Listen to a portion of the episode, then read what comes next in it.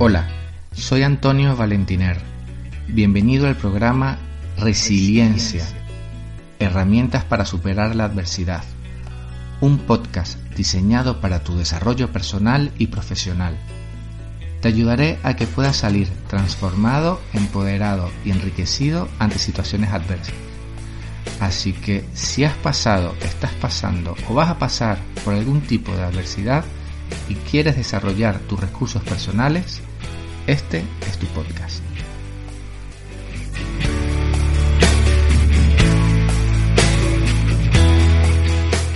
Hoy el podcast se titula Cómo ser resistentes a las críticas negativas de los demás.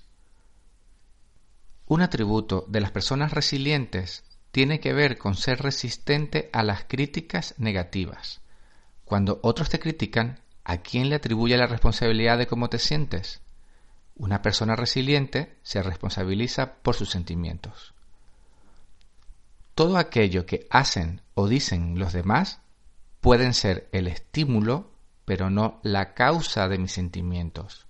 Así, mis sentimientos son el resultado de cómo elegimos tomarnos lo que dicen y hacen los demás, y también de mis necesidades y expectativas en ese momento.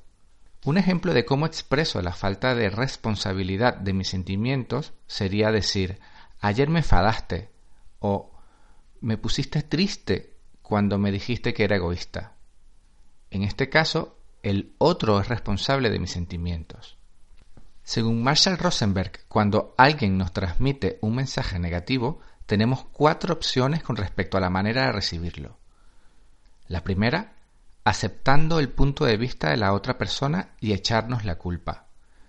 En el ejemplo de que la otra persona nos dijese me pusiste triste cuando me dijiste que era egoísta, sería contestar sí, debería ser más sensible con los demás. Es una opción que afecta negativamente la autoestima y me lleva a sentirme culpable. La segunda opción consiste en no aceptar el punto de vista de la otra persona y echarle la culpa. En el ejemplo de la crítica anterior sería contestar mm, no tienes razón, siempre pienso en ti, tú eres el egoísta. Es muy posible que se sienta rabia en esta opción. La tercera es percibir nuestros propios sentimientos y necesidades.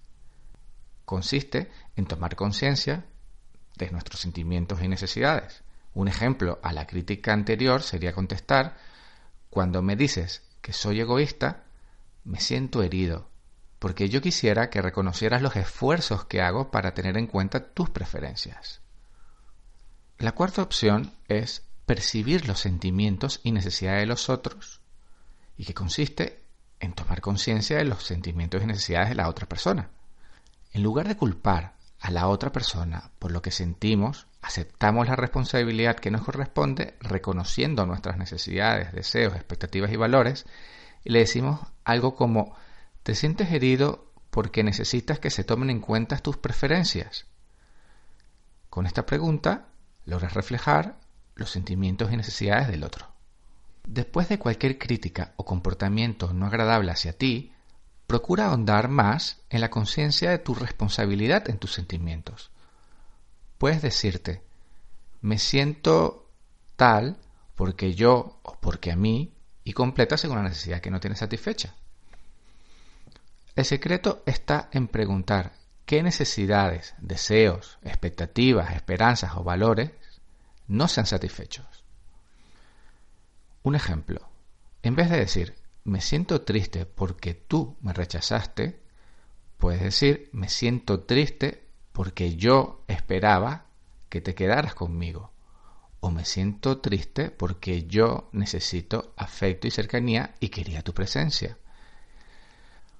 Lo importante es no dejar el mando de los sentimientos a los demás, sino tomar conciencia que los sentimientos son resultado de una discrepancia con mis expectativas, mis deseos y mis necesidades.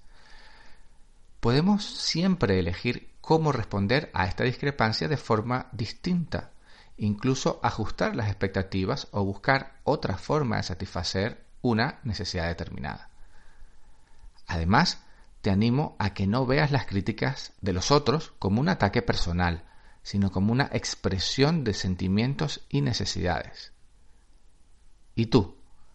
¿A quién le atribuyes la responsabilidad de los sentimientos? ¿A quién le das el mando de tu mundo interno?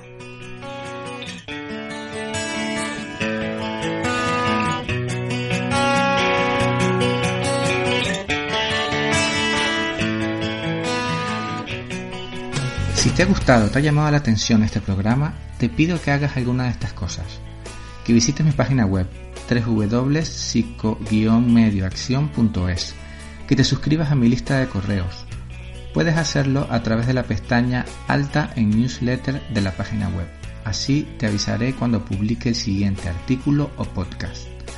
Que me sigas en las redes sociales, ya sea Facebook o Twitter. Estoy como Psicoacción que me digas tu opinión o tu pregunta por cualquiera de las vías antes mencionadas. Cuando tenga posibilidades te contestaré. Recuerda que si prefieres escucharme lo puedes hacer en mi canal de YouTube o a través del podcast tanto en iVoox como en iTunes. Si prefieres leerme, puedes hacerlo a través de la pestaña Blog Resiliencia en mi página web y de allí te enlazaré al artículo en Blogger. Si quieres un proceso de coaching, ya sea online o presencial, Ve a la pestaña Coaching de la página web. Allí verás mi correo y teléfono. No dudes en contactar conmigo. Muchas gracias hasta la próxima.